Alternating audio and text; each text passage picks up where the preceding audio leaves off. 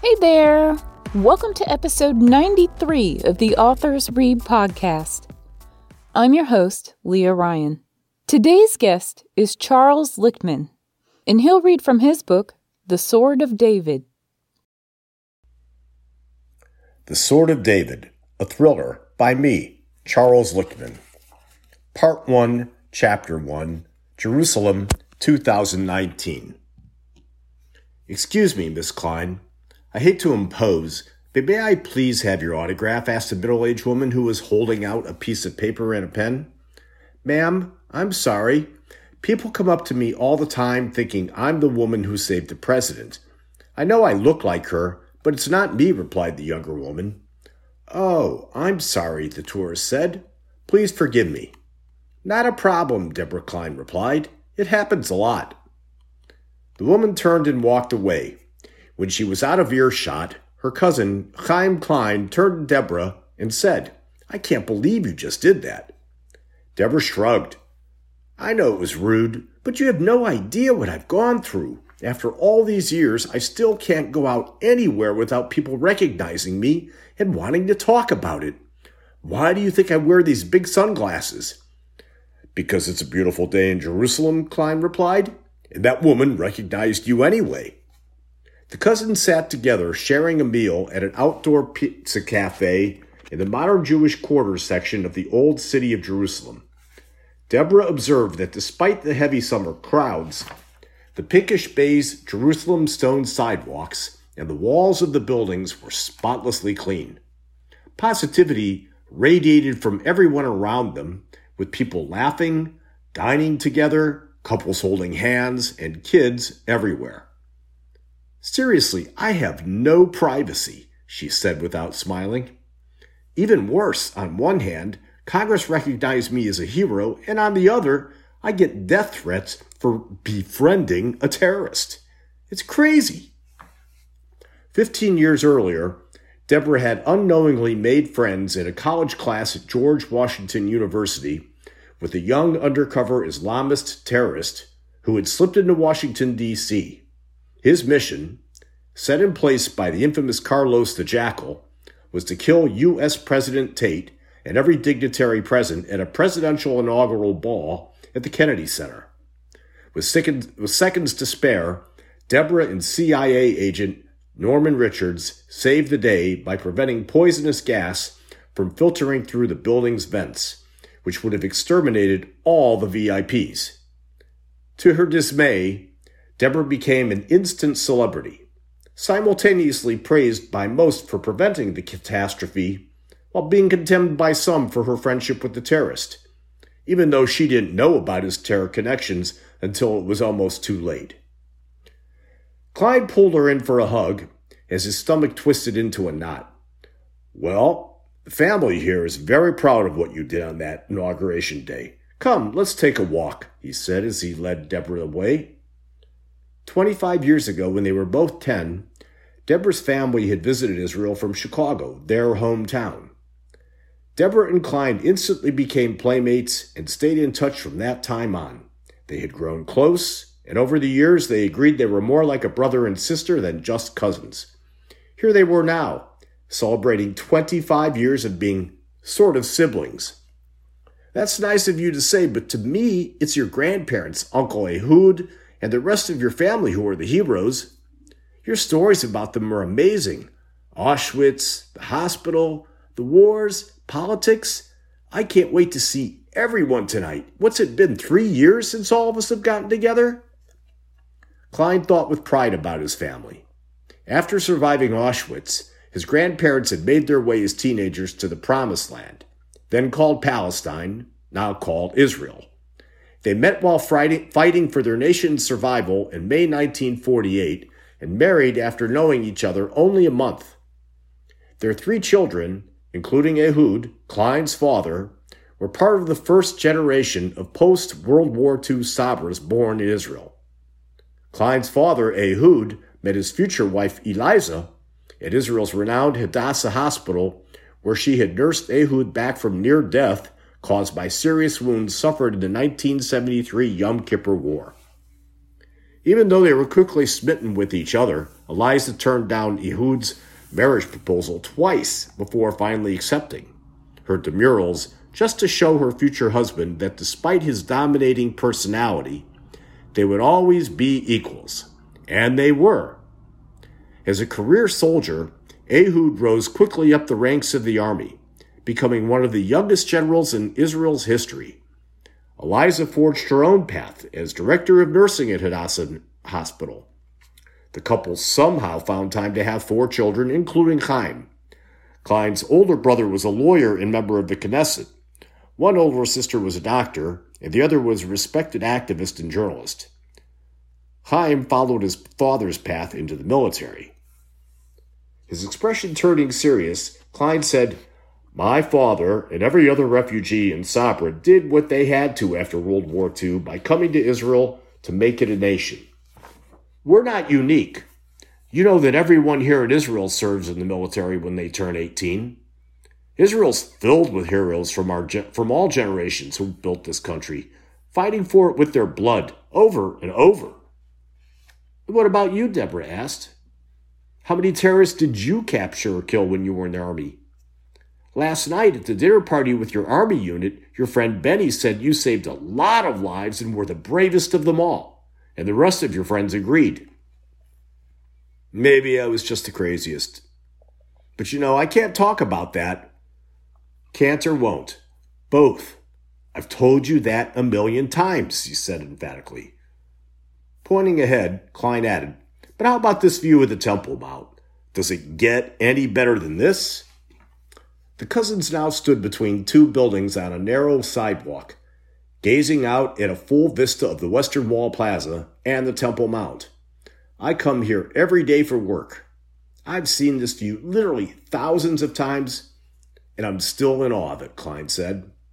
The history of the Temple Mount is remarkable. There is no place like it anywhere in the world. The second temple sat exactly where the Dome of the Rock is now, and the wall, just underneath it, is Judaism's most holy site. According to the Bible, the earth and Adam were created from the foundation stone, the big rock that's inside the dome. It's also where the Ark of the Covenant sat. Christians also revere this place. I mean, think about how many events in Jesus' life happened here, especially toward the end of it. And the Dome of the Rock is, is Islam's third holiest site because Muhammad rode his winged horse Barak on his night flight to heaven from the foundation stone. I actually think the dome rightfully belongs to all three religions since the foundation stone sits within it. Maybe so, but the Temple Mount is also the center of many of the world's troubles, Deborah said. Klein stayed silent, knowing she was right. Since you work inside, can we go into the Temple Mount and visit the dome? It's so beautiful, Deborah asked. About 80 yards away, the blue tiled, golden dome shrine glistened, dominating the Jerusalem skyline. Klein shook his head. Nope, impossible. We could only walk around the Temple Mount on Sunday mornings, and since the Second Intifada, only Muslims are allowed inside the dome in the Al Aqsa Mosque. But let's go down to the plaza so you can visit the wall. A couple of minutes later, when they had reached the security entrance to the Western Wall Plaza, Klein said, I know you want to see other parts of Jerusalem this trip, and not just the Jewish sites, but you can't go into the West Bank or Gaza. You can go into the East Jerusalem and, of course, the Old City, but I want to make sure you understand its layout so you can go exploring by yourself and not get lost. I actually want to do it myself so I can go my own pace. I remember it's easy to get around the Muslim quarter, and I understand it's still really safe, right? Yes, totally. Same with East Jerusalem. But stay on the commercial streets. The Palestinians who live in Jerusalem are nice, good people. Go into their cafes and shops, and you'll see they're very hospitable, especially Baidoun, the antiquities dealer on Via Dolorosa. I have a lifelong friend. It's a Palestinian named Malik. He lives in a Muslim quarter too. Great guy. Maybe one day you'll meet him. But remember, if you shop in the market, everything is negotiable. Buying anything there is a game. As they entered the security checkpoint, the three soldiers on duty warmly greeted Klein. While walking through the metal detector, pointing behind him with his thumb, he said, That's my cousin Deborah. Tell everyone she's trouble and to watch her carefully. You never know what to expect from her. Deborah made a silly face at the soldiers who laughed. After she cleared security, the cousin stopped a few feet away at the top of a long flight of steps leading down into the Western Wall Plaza. A new prayer building was in construction adjacent to the steps, with a white wall coordinating off from the plaza. Klein draped his left arm around his cousin, as he had done by habit since they had met as children. Pointing straight ahead at the western wall with his right arm, Klein said, Isn't it crazy? That's my office. So how come you won't tell me what you actually do in there? Because I can't. Just like I'm telling you what I did in the army. He laughed and added, You never quit, do you? Well, your friends did tell me some amazing stories about you at dinner. Klein shook his head. They shouldn't have. I signed pledges to keep secret what I do here and what I did in the army. Deborah grabbed his big bicep, looked into his warm brown eyes, and replied, No, it's good. Your word should count for something. Your integrity is one of the reasons you're my favorite cousin. It's certainly not your good looks or charm. Anyway, I'll let you redeem yourself, but only if you answer a serious question. In your visits to America and on our phone and FaceTime calls, you've never told me how you got interested in archaeology to begin with. Klein tilted his head and smiled. On my eighth birthday, my father put me in the car and drove me to this big field out in the middle of nowhere, a place called the Elah Valley. We walked into the middle of the field and he said, Chaim, do you know what happened here? When I said no, he pointed at me and said in the most serious tone you can imagine, 3,000 years ago, this is where David slew Goliath. When he told me that story, he said my eyes opened up to the size of plums. We walked around for a while, then he leaned over and picked up a rock. He handed it to me and said, this is the rock David used in his slingshot. It's yours now. Klein paused and looked away wistfully. I was hooked on archaeology and history from that moment on. And you know what? I still have that rock, and to me, it will always be the rock that killed Goliath. Deborah said, I love that story. Okay, so let's go out of the wall. More than a thousand people were milling about the plaza, the spiritual and religious focal point for Jews in Jerusalem and worldwide. Deborah and Klein leaned back against the construction wall to take it all in. A family from America who had come to celebrate their son's bar mitzvah at the wall was posing for family pictures.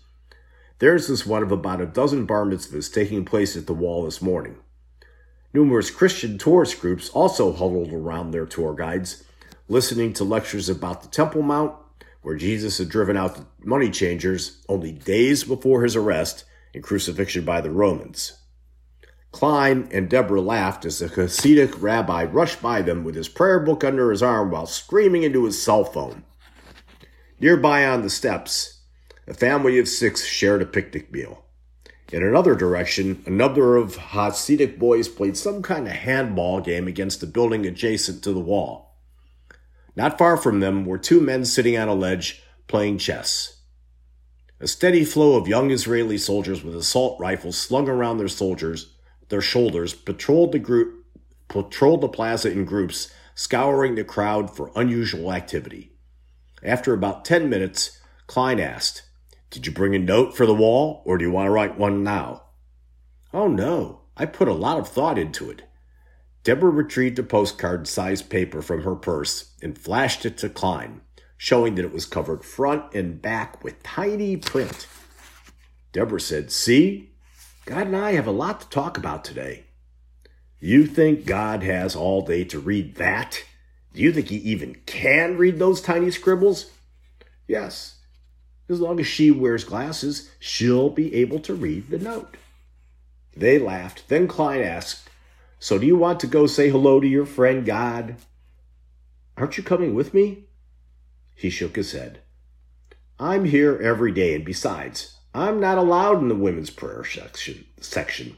If I really want to speak with him or her, I have a private spot in t- inside the Temple Mount where we have conversations. Now, you, he'll be happy to hear from because it's been a while since you were here last. Take as much time as you want. I'll be over by the entrance to the tunnel doors, he said, pointing to double glass doors. The Western Wall Tunnel was one of the most significant archaeological expeditions in Israel, comprising an excavated walkway running under the Western Wall and Temple Mount, just as it had existed 2,000 years earlier. The digging caused widespread Palestinian riots that had led to the First Intifada, which began in late 1987 and continued for nearly six years. After that, it was rumored, but denied by the Israeli government, that further excavations continued underneath where the temple, Second Temple sat. Klein was now part of a small team whose job was to explore every inch of that space with a rubber hammer, chisel, and bucket, and to keep his mouth shut about it. Deborah entered the women's prayer section at the wall, double checking that she was dressed respectfully, wearing an ankle length white skirt, a long sleeved white top, and a straw hat with her brown ponytail dangling down her back. She realized that she was not only dressed appropriately, but that she also looked very American. Deborah slowly approached the wall, focusing on its casket sized beige stones. As she drew nearer, moving with small steps, the wall seemed to magnetically pull her in close. When she was finally face to face with it, she rested her palm lightly on its surface. Deborah folded her note as small as possible, then examined the cracks in the wall, amazed at the innumerable personal messages to God. She then found a perfect spot to place her note in, put it in, and closed her eyes. She rested her forehead against the wall, took a deep breath, and slowly recited her prayer. A few minutes later, when she finished, her eyes still closed, she took a few measured breaths and started over. This time emphasizing every special request with a please. Tears streaming out of her eyes, she looked to the heavens and whispered, Please, God, please listen. Please help this world find peace for all people and all races and religions simply accept each other. She closed her eyes again, took a few breaths, and began her prayers a third time. She drifted into a meditative trance as if she were floating away, not opening her eyes until minutes later. What had just happened to her was mystical and wonderful, beyond anything she'd ever experienced or even thought possible. She had just achieved true inner peace while communicating with God. While turning away from the wall, Deborah noticed an elderly, frail woman in a wheelchair about 10 feet away. Tears were pouring down the old woman's face. Deborah could feel the woman's pain as if it were her own. She walked up to the woman and knelt before her on one knee, gently taking the woman's hands in hers and looking deep into the old woman's eyes. Deborah gave her a gentle, reassuring smile and a compassionate nod. Neither said a word for over a minute. The old woman then reached over, pulled Deborah in close, and hugged her tight while she resumed her crying her head resting on Deborah's shoulder. Deborah held on, patting her head and neck, comforting the woman with kind words. When they let go, Deborah slowly rose to her feet, bent over, and kissed the woman lightly on the forehead. The woman grabbed and squeezed Deborah's hands and through a weak smile said, God bless you, my child. Shalom. Deborah walked back into the center of the plaza, heading toward the entrance to the tunnels where Klein was leaning against a wall, one hand in his pants pocket, the other pressing a cell phone against his ear. From about 50 feet away, they saw each other, and at the same time, Klein saluted her with a sweeping gesture. Just then, an Israeli soldier hurried by, smashing into Deborah. Their eyes locked. She thought it odd that he didn't apologize for almost running her over, especially since he was an IDF soldier. He backed away from her as Deborah frowned and said in Hebrew, You could say, Excuse me. He responded with a contemptuous stare. An instant later, he yelled, Allahu Akbar, God is great. Before anyone could react, the man reached inside his shirt, pulled out a hand grenade, removed the pin, and threw it into the men's prayer section of the wall. He again yelled out, Allahu Akbar! Sneered at Deborah, placed his hand over his heart, pushed down on his shirt pocket, and blew himself up. The two explosions happened within seconds of each other, reverberating off the wall with such magnitude that the noise echoed throughout the whole old city. The disguised terrorist had so much explosive material packed into his vest that his limbs and head were severed. His midsection was ripped open and body parts were blown everywhere. Hundreds of nails and metal pallets that had been wrapped around his vest became deadly projectiles, flying in every direction. Pandemonium broke out on the Western Wall Plaza. Some people stood in shock, but most fled the scene, wildly screaming, some in fear, some in pain.